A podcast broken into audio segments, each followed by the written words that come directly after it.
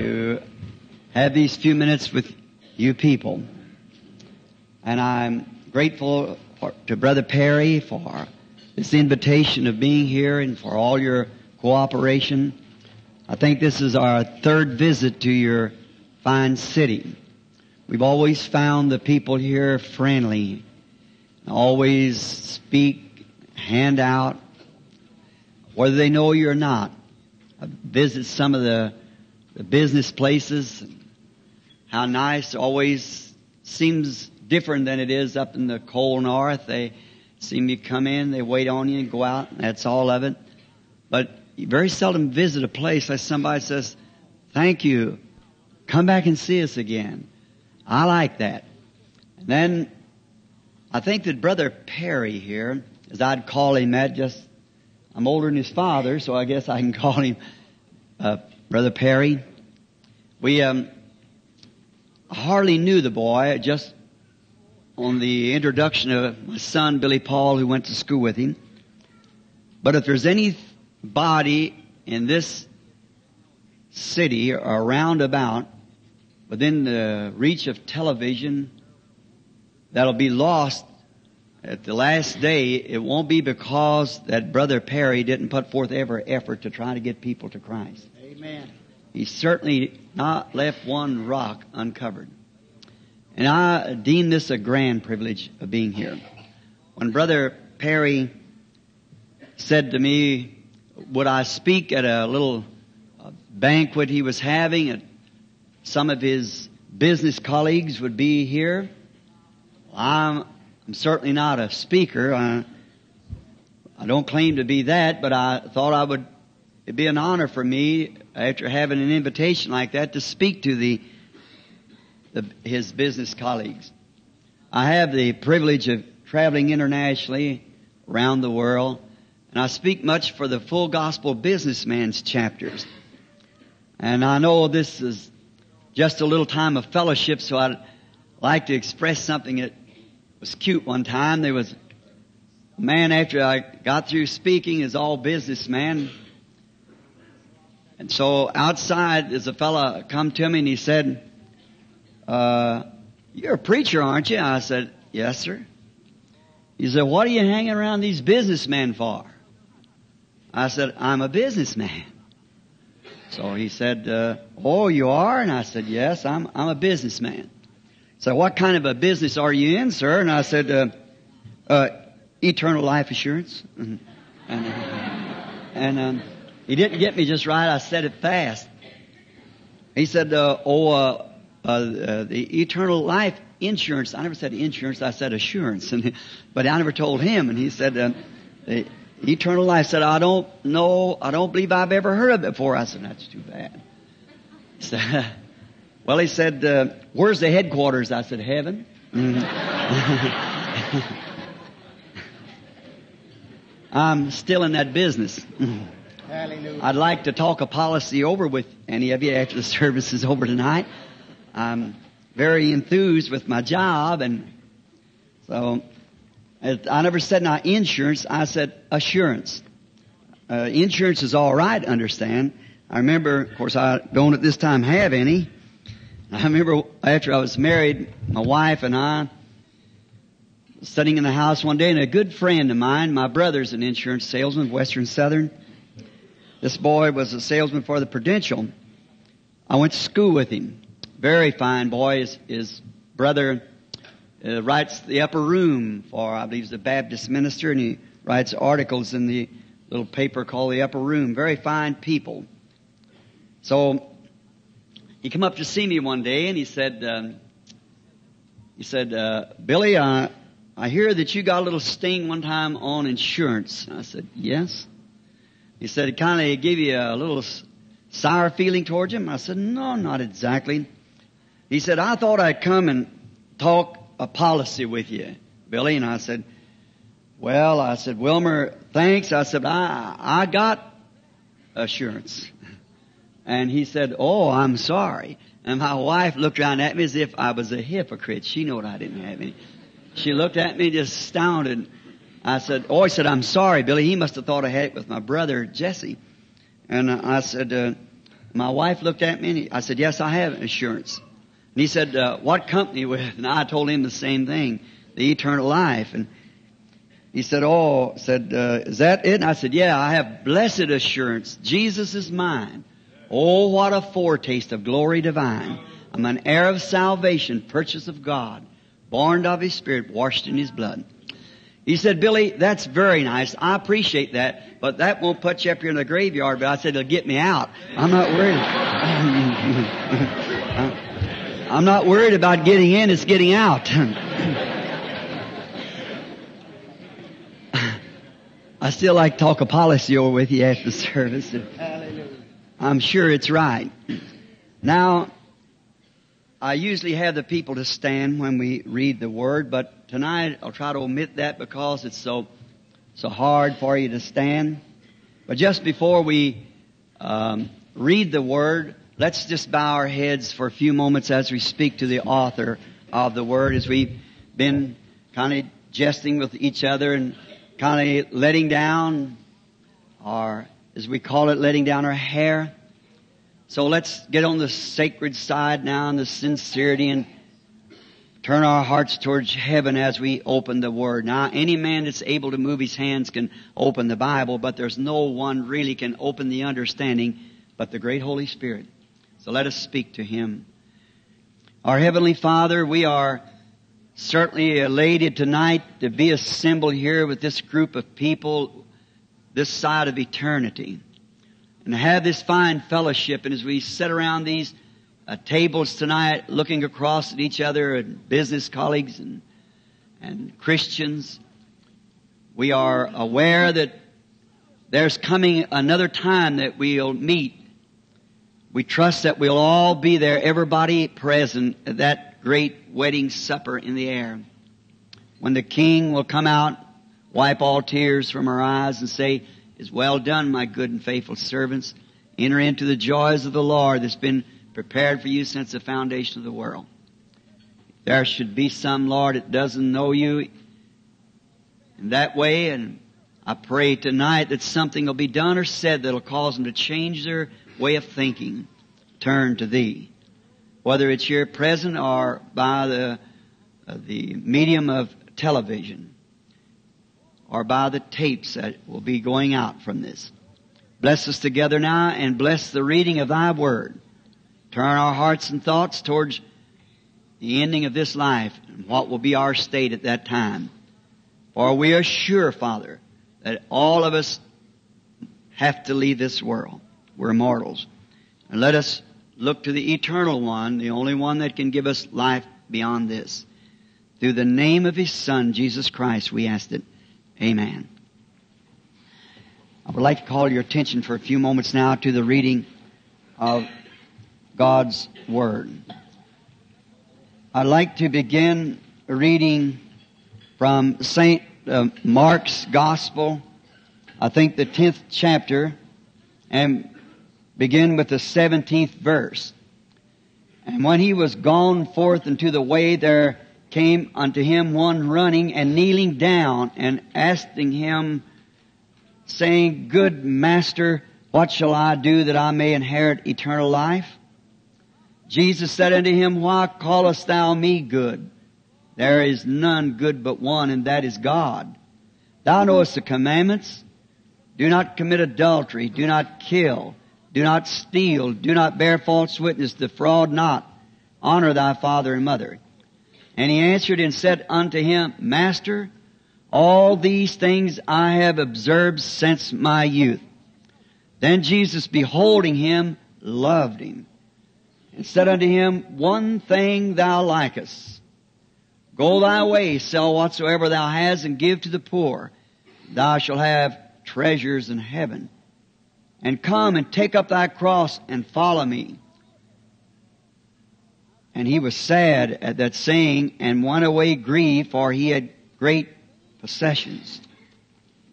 May the Lord add his blessings to the word as we endeavor to pull from this a text and context.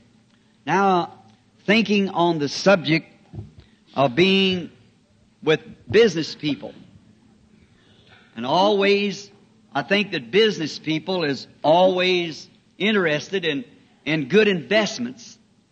So that I call a text now for the next few moments. The investments. A good businessman is always looking for a, a good sound investment. If he isn't, then he isn't a good businessman. He must look for something that's real. And I'd like to talk to you on the invitation that I give to you a few moments ago on this eternal life policy. As I introduce myself as a, a businessman. And I have a business and I'd like to talk to you a few moments about it. And a few scriptures I have written down here and text. I'd like to use these for a few moments, these notes. It's not a, a good business to gamble. Any man knows that. That gambling is not a good business because it's taking a chance. You never or seldom see a gambler. One day he's a rich man, the next day he's begging. So you take too much of a chance to, to gamble. Think a, a, a gambler is, is just simply living on the spare of the moment and not looking forward to the future, or you wouldn't be gambling. And I do not believe in some of these uh, get rich overnight investments either by some unidentified business. Now any good businessman wouldn't take a chance like that, maybe on your, your life's savings, your earnings, and you would uh, invest it in some uh, get, get rich right quick it's unidentified, someone running with some kind of an idea. Here we, uh, we got a certain firm here. There's no background to it. I think a good sound thinking man would be foolish to try to make an investment in such a, a company as that. Because I had a friend one time that, that tried such a thing and when he did, he, he lost everything he had. And he lost all of his life's earnings about ready to retire and he thought, well, I'll, I'll take this chance because the man seemed to be, he knew what he was talking about, but come to find out the, the company was just a make-believe company and no stocks or nothing. So the, the poor fellow lost everything he had. So I think if a man wants to make a good investment, he should first check his company or whatever he's making an investment in to find out what he's going to do. I think any sensible thinking person would do that. And then again, before I go on, I like to say it's not a good idea to keep your money in your pocket. Many people say, I, will just put it in my pocket and I, I, I got it. But you know, you businessmen and women, you don't think in those terms. And it's not a good thing because it can be stolen. It's best to have it in circulation like the Lord said one time He gives so many talents to so many and such, and then he, they made an investment with it. And those who made a good sound investment, he uh, give them the dividends. But when uh, one man said, I, did, I just kept it, I, I didn't want to take any chances on it, I, I, I put it in my pocket or I buried it somewhere. Then he'd taken that, what he gave to him and give it to the one that had uh, drawed more dividends, had put it to a good investment. And that's our Lord's way of doing things. Now, but uh, if you were going to invest in something that you wanted to be sure in, you'd find some good, reliable firm that has uh, been proven that it'll pay off right. Now, that's a good, sound in investment.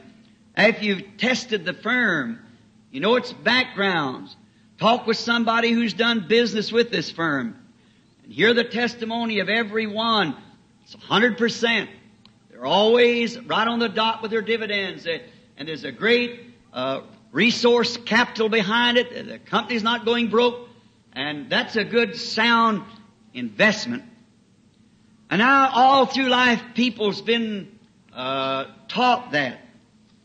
Now we're speaking tonight on the scripture of a young Hebrew boy that was a, a wealthy type of a lad. He might have come from a real good home, no doubt. His testimony showed that he come from a, a good home. He was called in the Bible the rich young ruler. I'm going to change it tonight just a little bit, say a rich young businessman. Because he had a business and he was interested in, in business. No doubt his father had been a great successful businessman or he probably wouldn't have had what he had.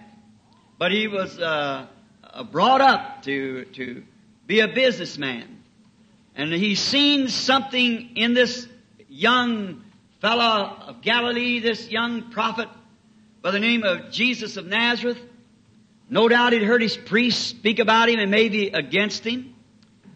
But when he got his first glimpse at the Lord Jesus, there was something about him that was different from any other man.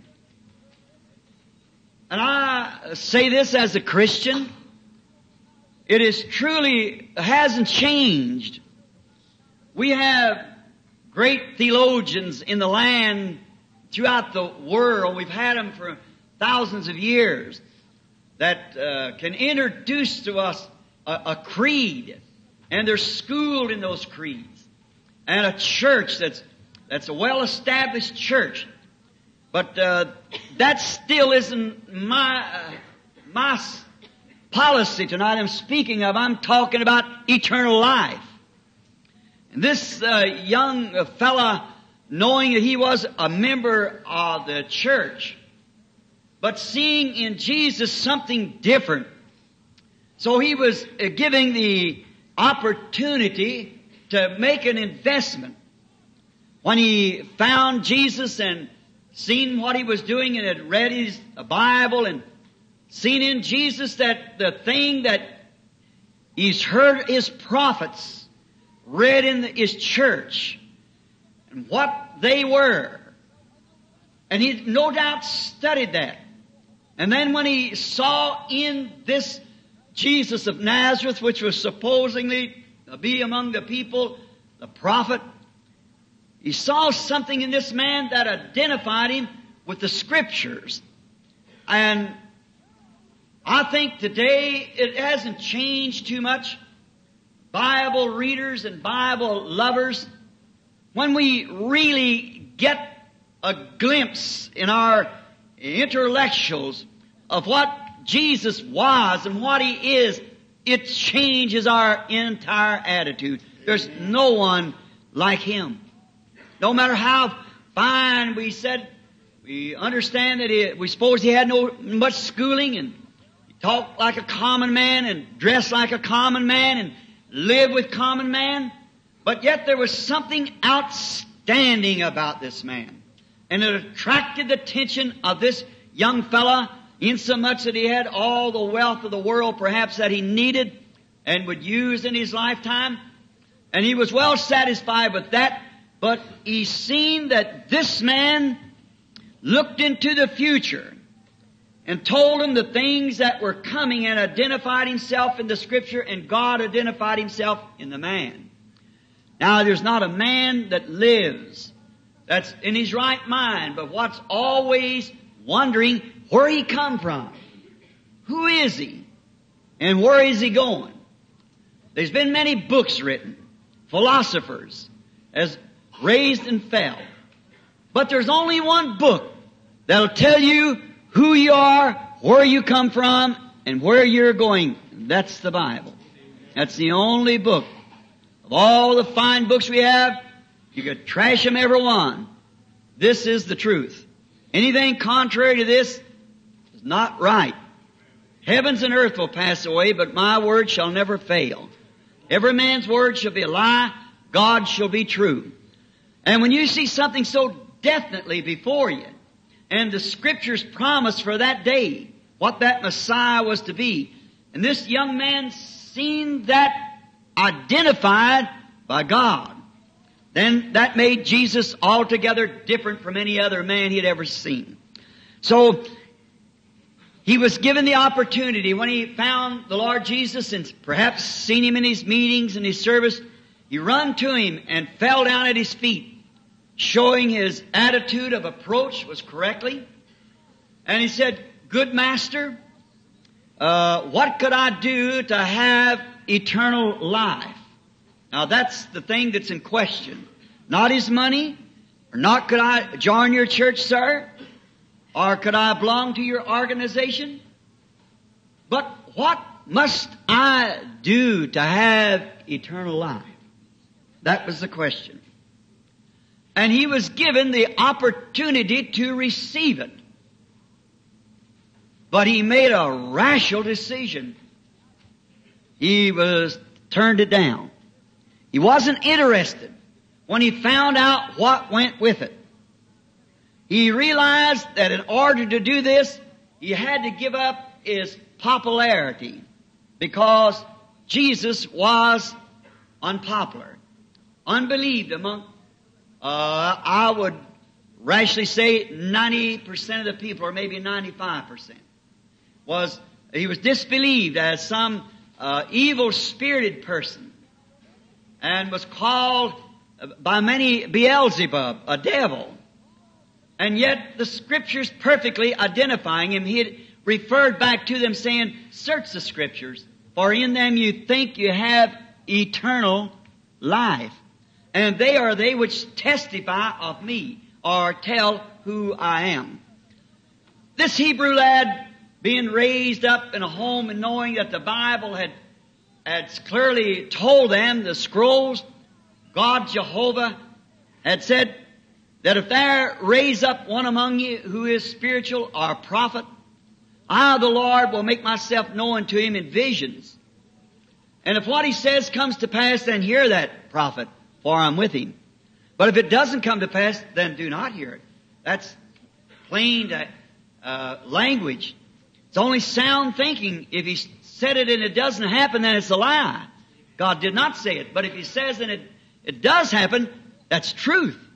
And nothing's more more truer than truth. So this young man had seen this in the Lord Jesus and knowed that he held the keys to this eternal life and he wanted this eternal life. But he turned down the opportunity to make his investment. He wasn't interested in such an investment. Although the, the was well identified that he was the Son of God. Is perfectly identified. The Virgin had conceived, brought forth the Son. He had done every sign that Messiah was supposed to do. But in order to accept Him, he had to get away from his tradition. He had to turn away from it. We would like to contribute that only to the, this Jewish boy, but it's too bad we have to also notice it today the same way. It's a great price. We can contribute to the churches of today.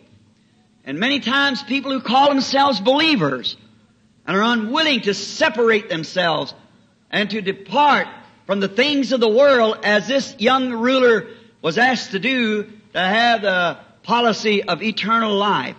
Yet after we too see it well identified by the scripture that the policies are still being given to whosoever wants to receive it. As I said, he saw something in Jesus. No man had. But the price was so great that he didn't want to pay the price. It's the same thing today. As I believe tonight I might be speaking to different denominations, Methodist, Baptist, Presbyterian, Roman Catholic, Orthodox, Jew, Buddha, whatever more. That's the business people of the cities. But there's really when you see something with your own eyes that the scriptures identify to be the truth, we would be most unreasonable people that if we're interested in eternal life to turn it down. It would be a, a rational decision like this young man made. Many times even our clergy today makes the same rational mistake. Though polished scholars in creeds that know it A to Z, but remember, those priests in that day know the scrolls from A to Z too. But they failed to see what this young man saw. And he was interested in, in Jesus uh, giving him eternal life. But when he found out what it was going to cost him, then he wasn't interested. You know, the Bible tells us in this age that we're living as our most gracious brother Perry here has expounded to us that he believed that it was in the last days. I certainly firmly believe that with all my heart. I believe the scripture identifies it. I believe that uh, science uh, identifies it. Scientist says that it's three minutes till midnight.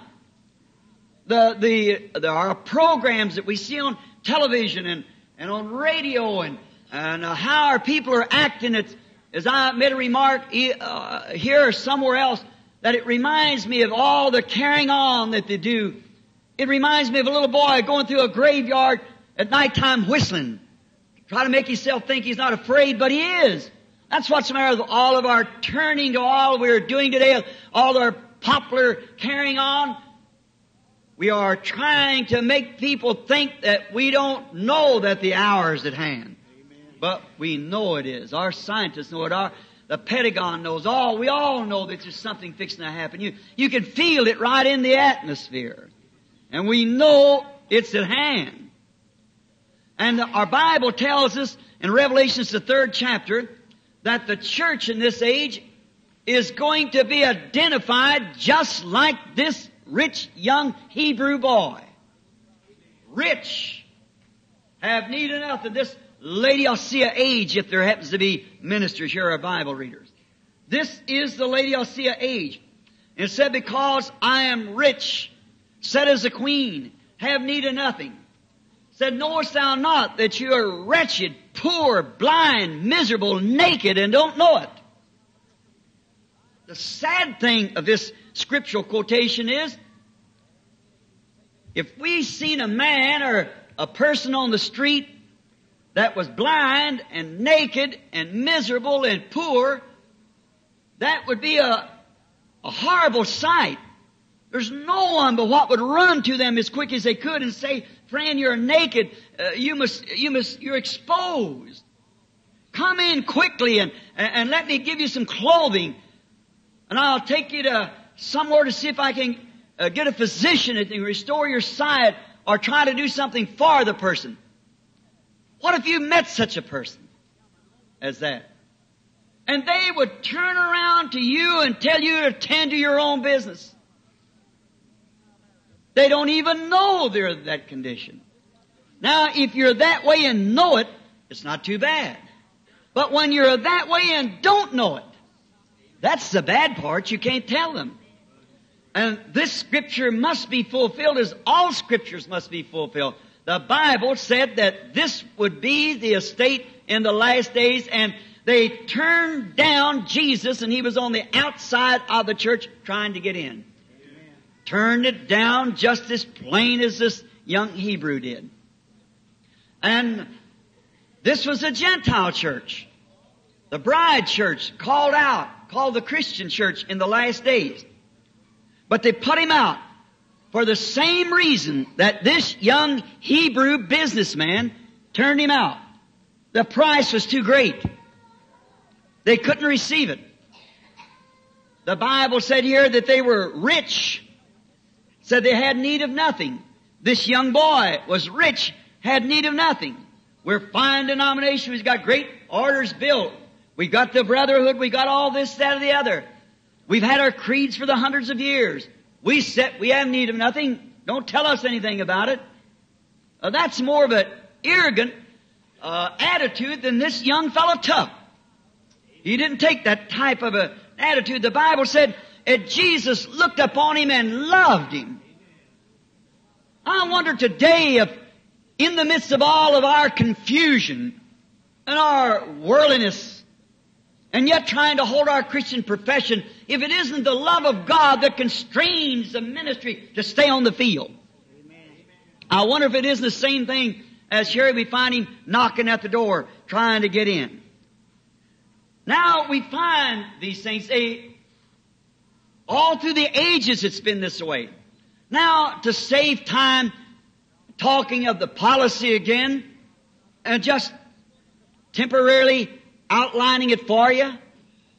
Now this rich boy, he didn't ask to join his church. He, he belonged to church. It proved it. Jesus said to him, keep the commandments. Thou knowest them. Do not commit adultery. Do not steal. Do not lie, defraud, or and do and then honor your father and mother. And this young fellow proved that he was a, a fine, cultured boy, not a just a somewhat we call today a, a hoodlum. He was a fine type of boy, had been raised up in a good home. He said, Master, I've done these since I was a boy. All my life. See, he showed that his parents was nice parents. He went to a church that believed in keeping the commandments. But yet in the church, keeping the commandments still didn't answer what he saw in Jesus. He knows with our creed and with our church and keeping the commandments still doesn't give us eternal life. It did not then, neither does it do it today. There's something you've got to do. Now, we find that it wasn't because that he wasn't a church member. It wasn't because he wasn't morally right. He was. But we can be a church member and morally right. Still not obtain eternal life. Not to know the Word. Some of them are theologians and scholars and Sunday school teachers, Bible expositors. But that doesn't mean anything. Satan knows that Bible better than any of us. The Bible said to know Him is life. Not know the Word. Know Him is life. Satan also believes and trembles. But we've got to have an experience of a death, burial, and resurrection from our old life to the new life which comes in Christ. It comes only by the Holy Spirit. The new life. Now, let us investigate some of these people down through the ages that's helped this policy and see whether it pays off or not. Now I'd just like to bring you, as I told you in the beginning, that you should consult somebody when you're going to make an investment. Find out uh, what happens. What uh, does it pay off right? You should do that in your business. I want to speak of some of the holders of this policy. I'd bring to your attention tonight, back in Genesis, to a, a prophet by the name of Noah. Though he was tried in every way he could, to, every way Satan could try him, to make him give up that policy, but Noah held the promise of God, the policy of life. Because God told him that everything outside of that ark would be destroyed. And though it seemed kind of unusual to the modern thinking people of his day, that's what makes the gospel today. It's the unusualness because God is unusual. His word is interpreted unusual to what we sometimes have it interpreted. But as I've said before, God needs nobody to interpret His Word. He does His own interpretation by, by bringing to pass the things that He said He would do. He interprets His own Word. He doesn't need our interpretation. It's, our interpretation is our own man-made thoughts that we put with it. When God said, let there be light, and there was light, that needs no interpretation. God said, a virgin shall conceive, and she did. That doesn't mean any interpretation. Jesus said, the Son of Man goes up to Jerusalem and be given into the hands of sinful man. They'll crucify him, and on the third day he'll raise up again. That needs no interpretation. He said, A little while, and the world seeth me no more, yet ye shall see me, for I'll be with you, even in you, to the end of the age, to the consummation. He's here. Amen. It doesn't need any interpretation. Hallelujah. It's His promise. The works that I do shall He do also. He that believeth in me, the works that I do shall He do also. That's found in St. John 14, 12. And we know that that's true. So it doesn't need any interpretation. Noah, with the Word of God, held on to it because he was a policy holder of life insurance. Life assurance. He helped the policy. And he was an agent for the policy. And he went forth everywhere, but because it was unpopular, he couldn't get anybody to take a hold of it. Just his own family. He was, his, his policy seemed to be all out of date for the people. It seemed to be against the scientific reasoning of the day. Rain's coming down from heaven. it had never rained upon the earth, you remember. The world stood up straight. We can prove that today. It once stood that way. And God watered vegetation through irrigation from springs in the earth. Now science in that day were probably much smarter than they are now because they built the Sphinx and the pyramids and, and so forth, things that we couldn't attempt to do today. We have no powers that could, could do it. But they built it. And I suppose maybe they shot the moon with radar or whatever they had in that day. Jesus said, as it was in the days of Noah, another civilization likened it to that. So shall it be in the coming of the Son of Man. You see here recently where they dug up a modern waterworks here in Old Mexico. Have no history of it at all. It might have been from some other age gone by. Jesus said as it was in that day, smart man, intelligent. But if it was, then there will be a life policy Amen. offered to the people. He said so. And Noah he might not be able to explain, as science said, we can uh, take instruments and prove there's no rain up there.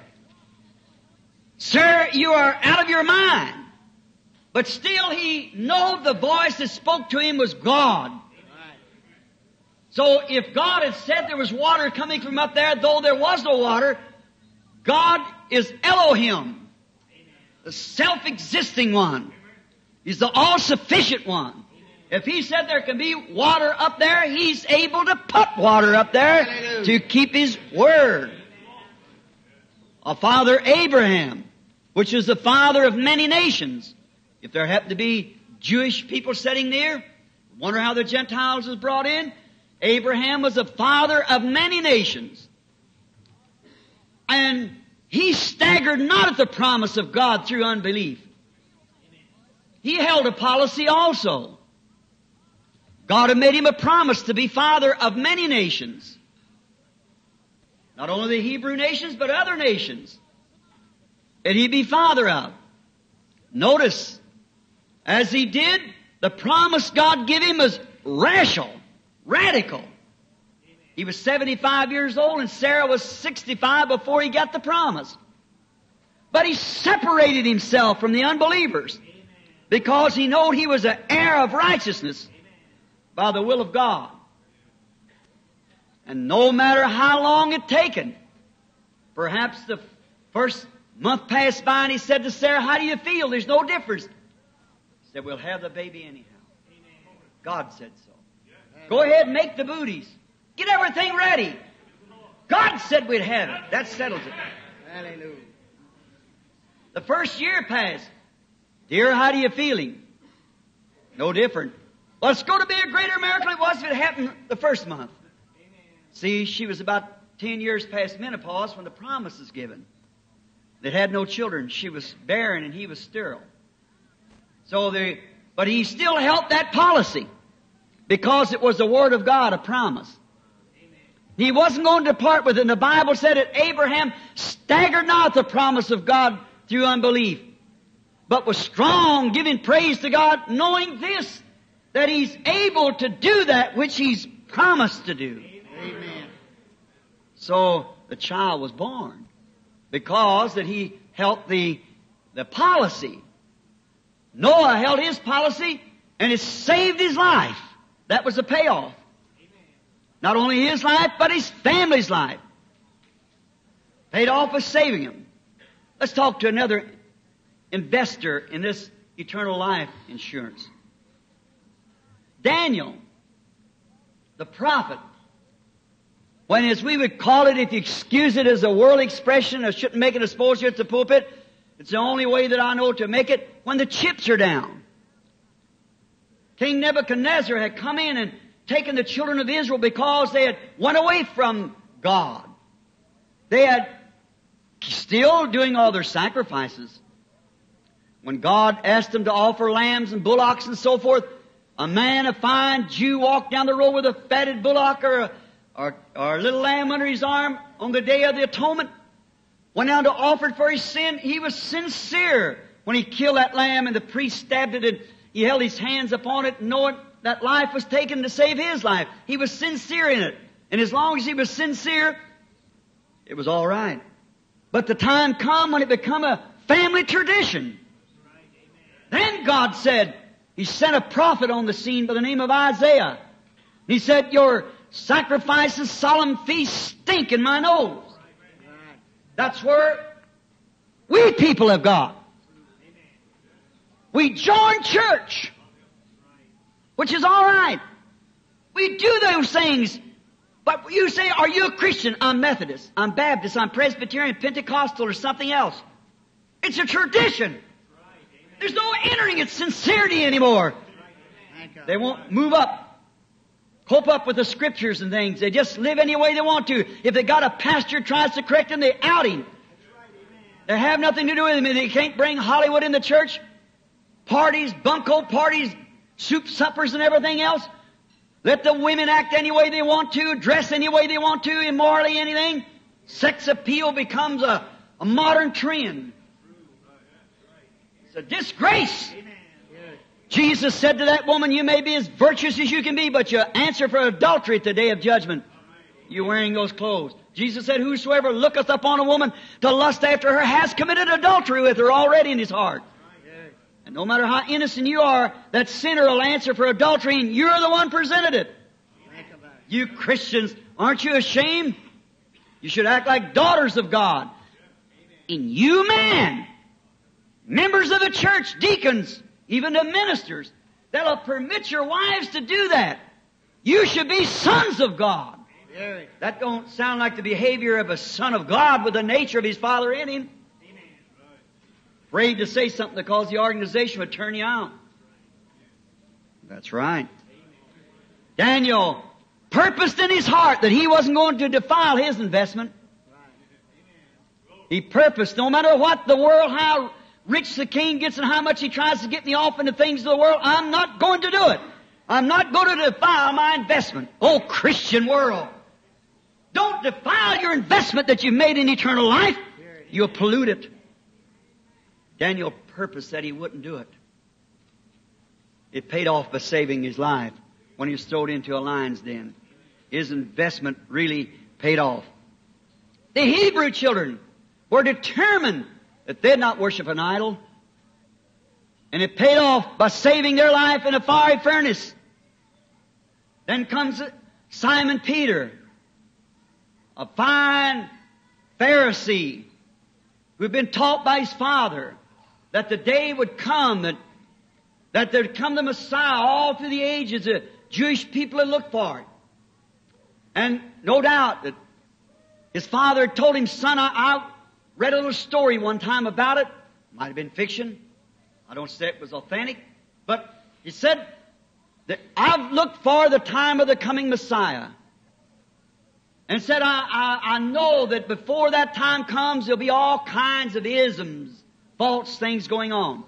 But son, as a Hebrew, we're taught as Hebrews to believe our prophets, for the word of the Lord comes to the prophets, and Him only. The Lord said, I'll do nothing except I'll reveal it to my prophets first.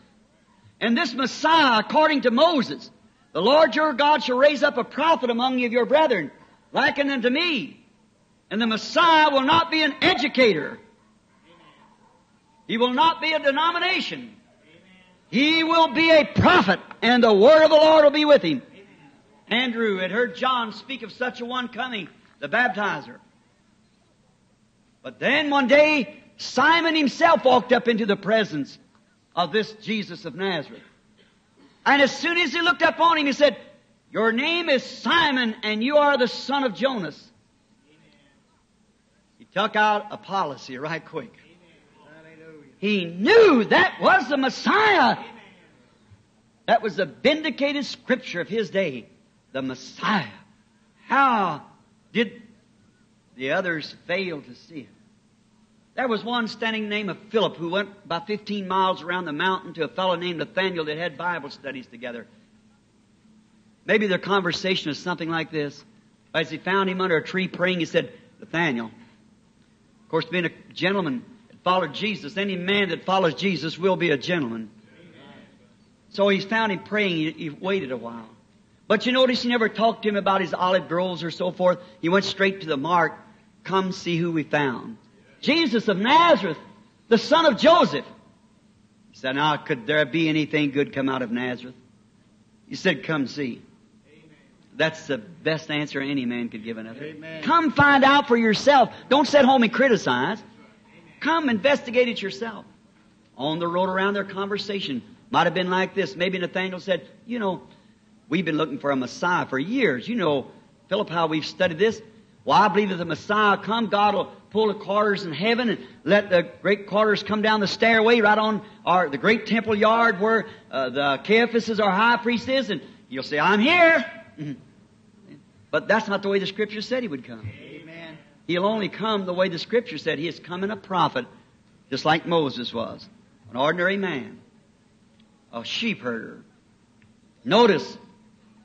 And when he come up into the presence of the Messiah, and he was in the line, or praying for the sick, or whatever he was doing, we find that the Messiah looks over at him and said, Behold an Israelite in whom there's no guile. Now, you might think it was because he was dressed that way, but remember, all the Eastern people dressed alike, turban and beard, so forth. Remember, Jesus walked with them to, on the road to Emmaus all day long. After his resurrection, they didn't even know him. Dressed the same way. So we find that in this great presence of him, he said, Rabbi, this fine young Hebrew said, Rabbi, when did you know me? When did you ever know me? Know me to be uh, an Israelite and honest, uh, the reputation that I have. You've never seen me before. How did you know me? And he said, before Philip called you when you were under the tree, I saw you. Amen. He took out a policy. Fell at his feet like this other young fellow did. He said, Rabbi, you're the Son of God. You're the King of Israel. His name's immortal today. There's a little woman, I might speak of her because of the ladies standing near. This little lady wasn't like you. She had a, a moral charge against her with the church. Maybe some young kid had been turned out on the street wrong. Maybe her parents hadn't taken care of her. She was a half Jew and Gentile. She is a Samaritan.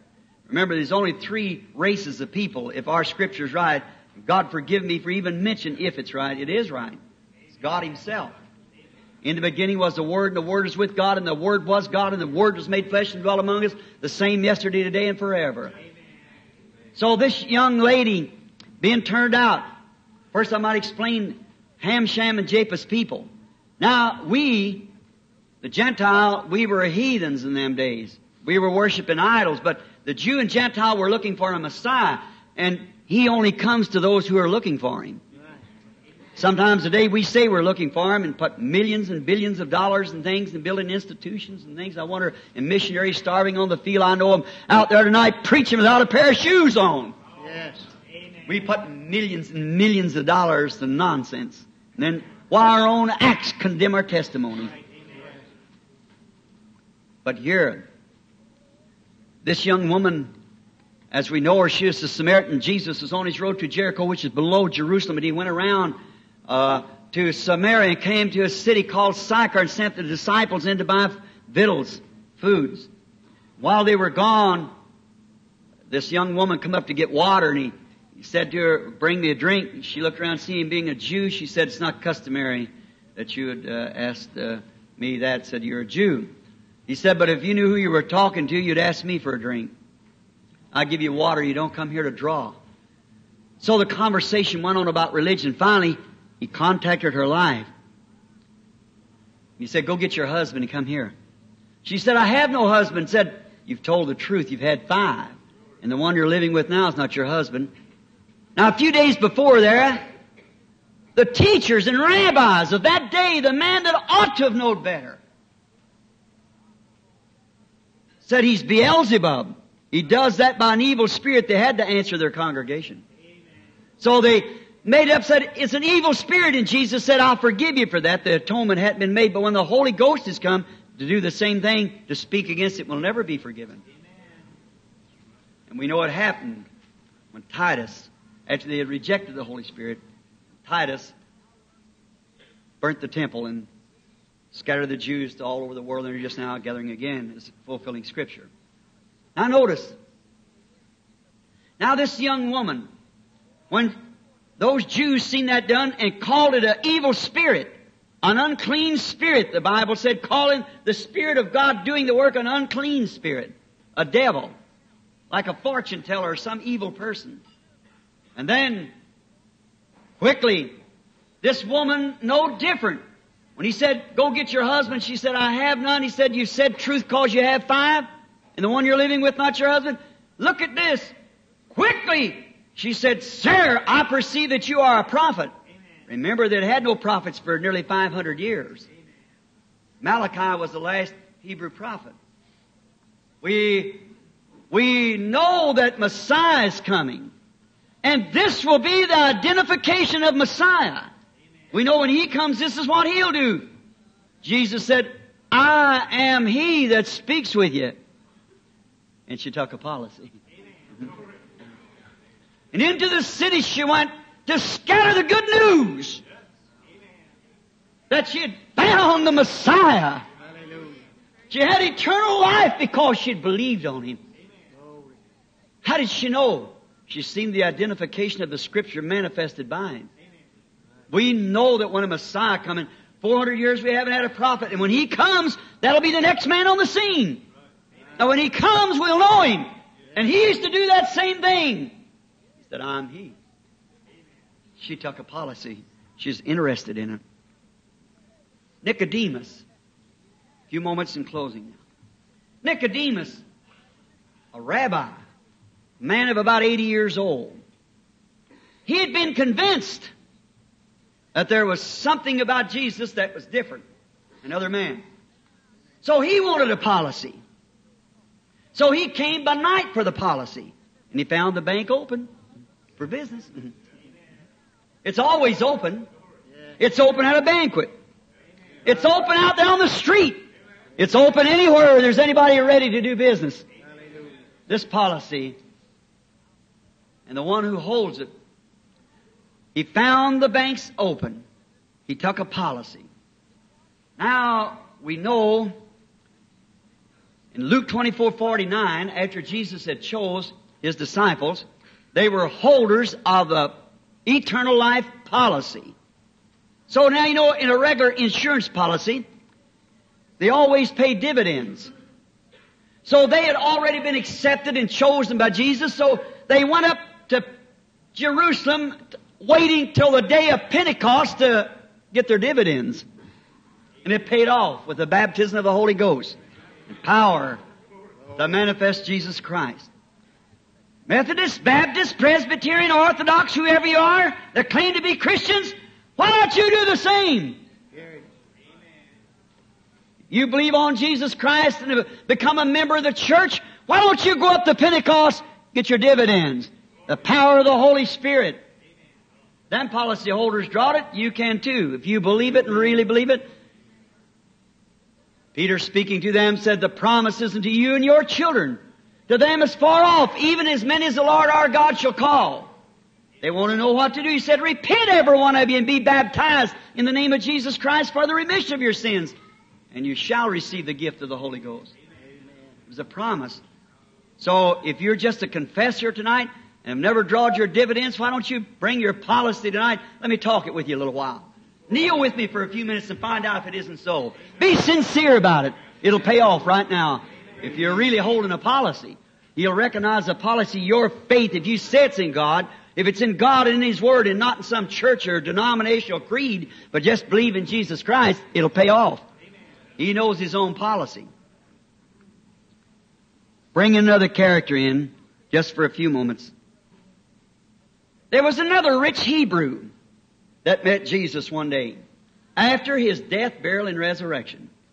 If there should be a Hebrew here tonight, or whoever you are, him being crucified is not any excuse, but what you can meet him right here, just the same as, as a rich young ruler met him.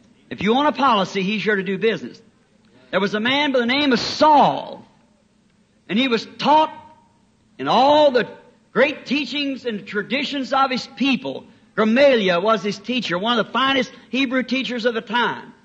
And Saul was so zealous of this until he stoned Stevens or witnessed it or uh, sanctioned it held the coats of those while he sanctioned having authority from the high priest to throw all on people of that policy in jail because he'd been told by his elders that this man was no prophet.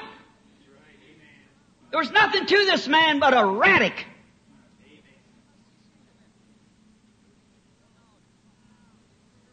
He had letters in his pockets going down because he heard there was some down at Damascus holding that policy. And they drawed interest on it. They were really doing things. And the high priest told him, Saul, you're a zealous man. Take this authority from me. Go down there and arrest every one of them because they're nothing but radicals. They're nothing to them. Go down and bind them and throw them in jail. You have to kill them, kill them, it's all right. Go get him. Saul said, Your honor, sir, Holy Father, I'll go. Down he went. On his road down, he's going about 11 o'clock in the day, nearing the city. All of a sudden, out of the heavens, come the pillar of fire. Amen. Struck him down. And he raised up to look. There was that pillar of fire before him. Now to prove that to you, he was a Hebrew.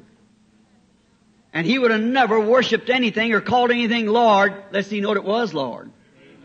And he knew as a teacher under Gamaliel that the angel of the Lord, which was the Logos that went out of God, which was Christ, that led them through the wilderness was in the form of a light, a pillar of fire. And when it struck him down and he looked up and seen it there, he said, Lord. Now, he'd have never called nothing but that Lord. But being a Hebrew, he know that that was Jehovah. That's the reason he had the revelation, could say that Jesus of the New Testament was Jehovah of the Old. That was his revelation. Because he had seen Jehovah. And he said, Lord, who are you? He said, I'm Jesus. And it's hard for you to kick against the pricks. And he took out a policy. Compare the two men together. One rich young Hebrew that wanted to hold to the traditions. Another one that was convinced. One of them seen him as a man. That God was made flesh in order to die, to take away the sin. The blood of lambs and things, the life is in there, couldn't come on the believer. Because it's a lamb's life, it has no soul in it. An animal life. But this was God Himself. And then we become born of that Spirit. We're sons and daughters of God. The life that was on our sacrifice. Compare the two men together. Seen it vindicated that God was in Christ. The same pillar of fire that had brought His people through the wilderness and brought them to there, nourished them all the day. Remember when Jesus was on earth, He said, I come from God. And I go to God. He was the pillar of fire that took the children through the wilderness. The Bible said that Moses esteemed the riches of Christ greater treasures than that of Egypt. He forsook Egypt to follow Christ. When he was sure that pillar of fire was represented in him.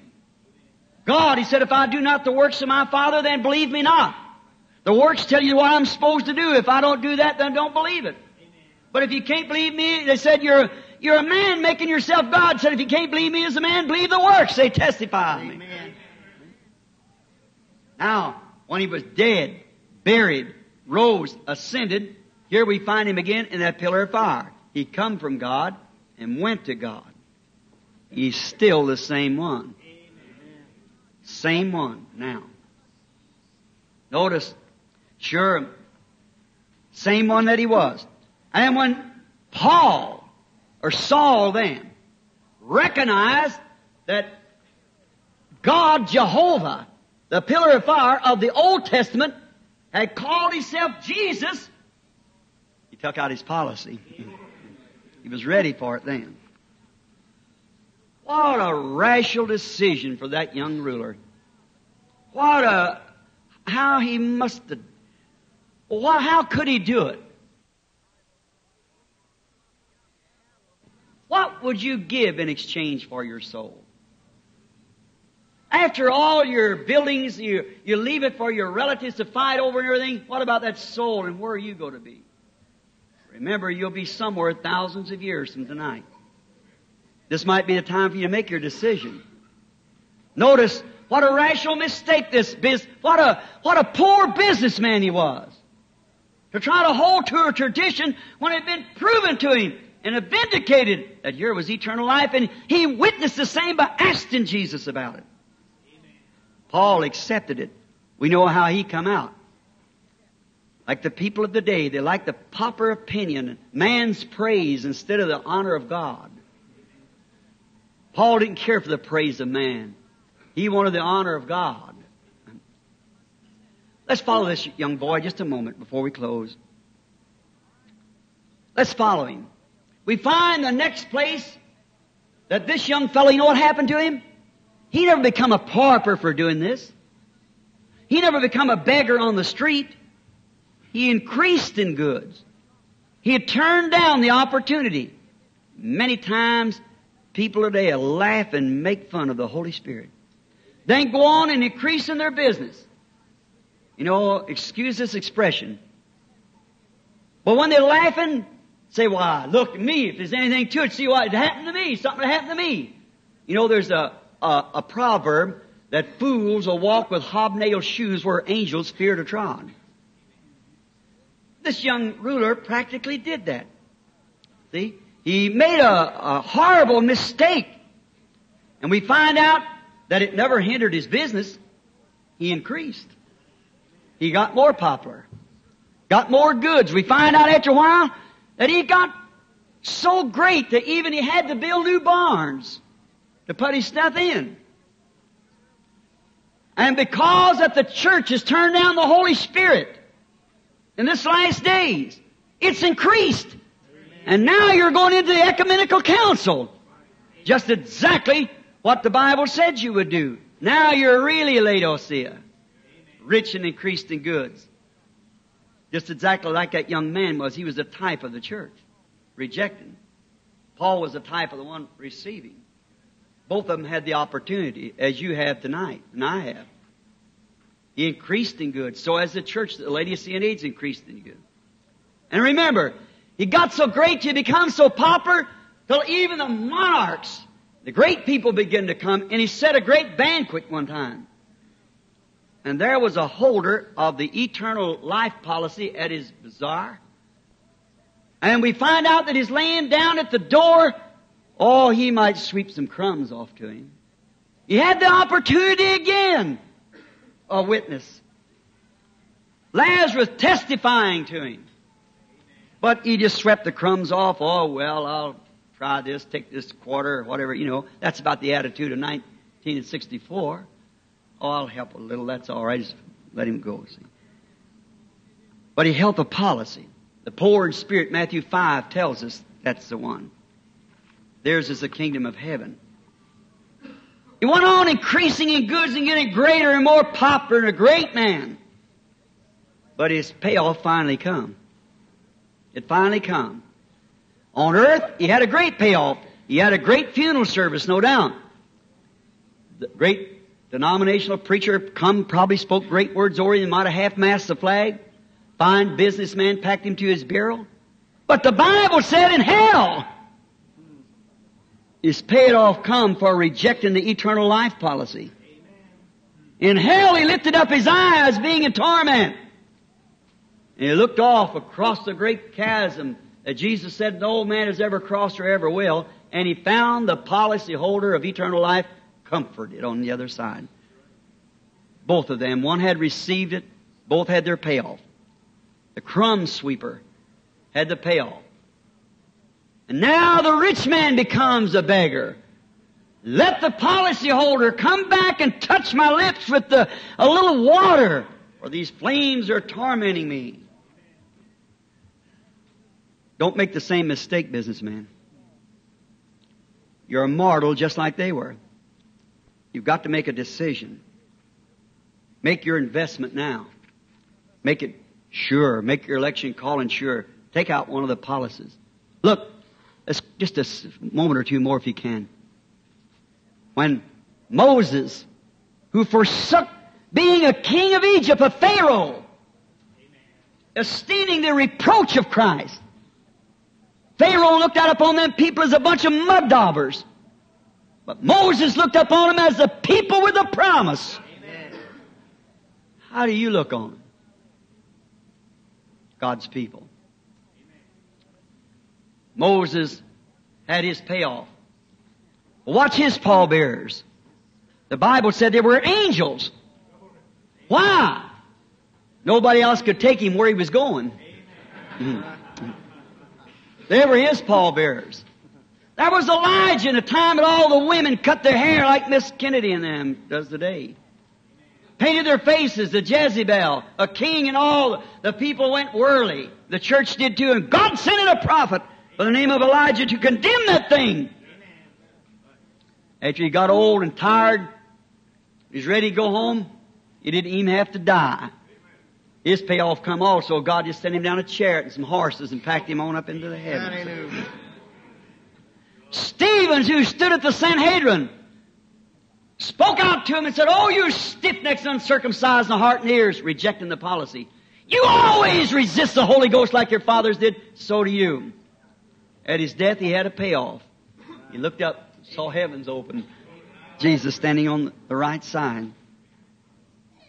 Moody, the last days, about a hundred years ago, a little Chicago shoe cobbler could hardly write his name. Paper sent to interview Moody one time. His ministry was so outstanding, they wanted to see him put the paper what made it, what was about Moody.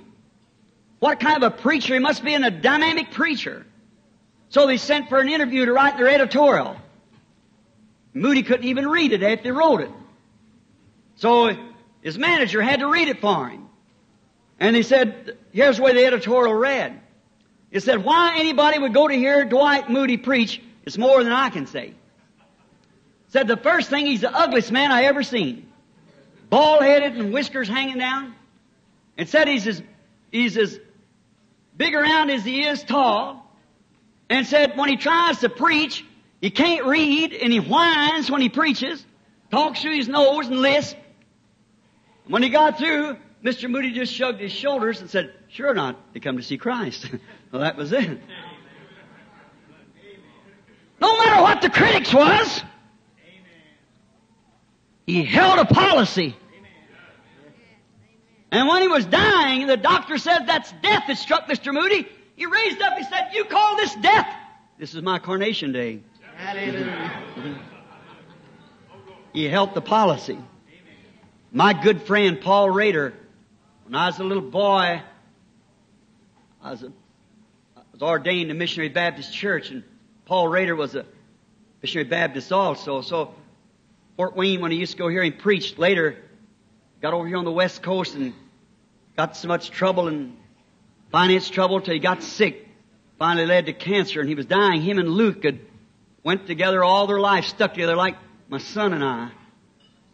So when Paul was dying, the Moody Bible Institute sent out a quartet, and they were standing there. Paul had a sense of humor. Know, the little mighty, little Moody Bible Institute with this choir had sent down there, or a quartet. They were singing, "Near my God to Thee." Paul turned over and threw the sheet off of him and said, "Who's dying near you?" Huh? He said, "Raise up them shades and sing me some good snappy gospel songs." And they begin to sing, down at the cross where my Savior died, down there for cleansing from sin I cried, there to my heart was the blood applied, glory to His name. Paul said, where's my brother Luke? Luke was in the next room. He didn't want to see his brother die. He said, tell him to come here. So Luke walked in, many of you knew him, big heavy set fella. Walked in, Paul reached out his hand, laying on the bed and took Luke by the hand, looked up in his face, said, Luke, we've come a long ways together. But think of it, Luke, in five minutes from now, I'll be standing in the presence of Jesus Christ, clothed in his righteousness, Hallelujah. holding his brother's hands. His policy paid off. Old Dr. Bosworth, that was here the last time with me, next to the last time. 84 years old, just returning from Africa. I had a call to come to Miami. I tore the tires off my car and nearly get there. Said he was dying. I rushed to him. I know he was a policy holder. I went down. I went in the room there. The little bald-headed fellow with his arms up, his little skinny arms. I run to him and fell on my face and cried, My father, my father, the chariots of Israel and the horsemen thereof. Put his hands up on me and blessed me. I said, Brother Bosworth, can I pray for you? And no. And I'm not sick. I said, What's the matter, Brother Bosworth? Said, I'm just going home. I said, I knew that. And I said, I want to ask you something, Brother Bosworth. I said, when was the greatest time of your life, your ministry? You've been serving God before I was born. We've been on the mission fields together. We've been in storms in the air and on the sea. You stood by me when I seen devils on every side and witch doctors and there's great thrills when we seen God paralyze them standing there. What was the greatest thrill of your life? He said, right now. He's fixed the cash in his policy. Hallelujah. He said, all I've lived for, Brother Branham, has been Jesus Christ. And any minute he'll walk in the door to take me home. Yes, those were policy holders that give everything they had and invested it in the pearl of great price. Won't you invest tonight too, while we bow our heads? I cannot see across the audience. I do not know what's how many or who's looking in in the closed circuit television tonight. I'm going to ask you, friend, let that just be idle words. You're mortal. You must die. You know it. And it may be before morning your time will come. I'm not a person, not much on persuading and because Jesus said, all the Father has given me will come. If there's a room in the heart for that policy tonight, won't you accept it? That policy is Christ. God's love offer policy for you. His Word to become alive in your heart, making you part of Him. He is the Word. Accept Him into your life, won't you do it? And make this great investment. As far as I can see, I can't see but about 10 feet from you, 15. I'm going to ask you to raise up your hands if you'd like to receive one of the eternal life policies. Say, I want it, Brother Branham. Just remember me in your prayers. You don't see my hand, but God does. Our Heavenly Father, this simple, rude, yet true story of life, I spoke it this way, Lord, because it people, business people, to understand it more in the way of being something represented here on earth. That's the reason I call it a policy. Forgive me if I was wrong in calling it that. For we are now in a, a real sacred moment where no doubt that there's many thinking seriously now, knowing that they too have to have a payoff on whatever they have here, and they see what it means to turn down. Now that young man, as I know, perhaps being so popular amongst the people, he remained in church. He kept the commandments. He did not commit adultery or steal or do those things, but in his own heart he knew that he didn't have eternal life. Make those, Lord, who are trying to meet you for eternal life with just those moral traits, may they tonight receive the invitation and just stay at their feet and say, Lord, I'll do anything that you ask me to do. Grant it, Lord. They're all yours now. I commit everything to you, and if the seed has fallen anywhere, Lord, upon any ground, any predestinated seed for many years has been hungering and thirsting, it might have fell on some somewhere tonight. May they receive life, Father, for I asked it in Jesus Christ's name. With our heads bowed continually, I'm going to ask Brother Perry, if you will, to come here and remain, take the remaining of the service.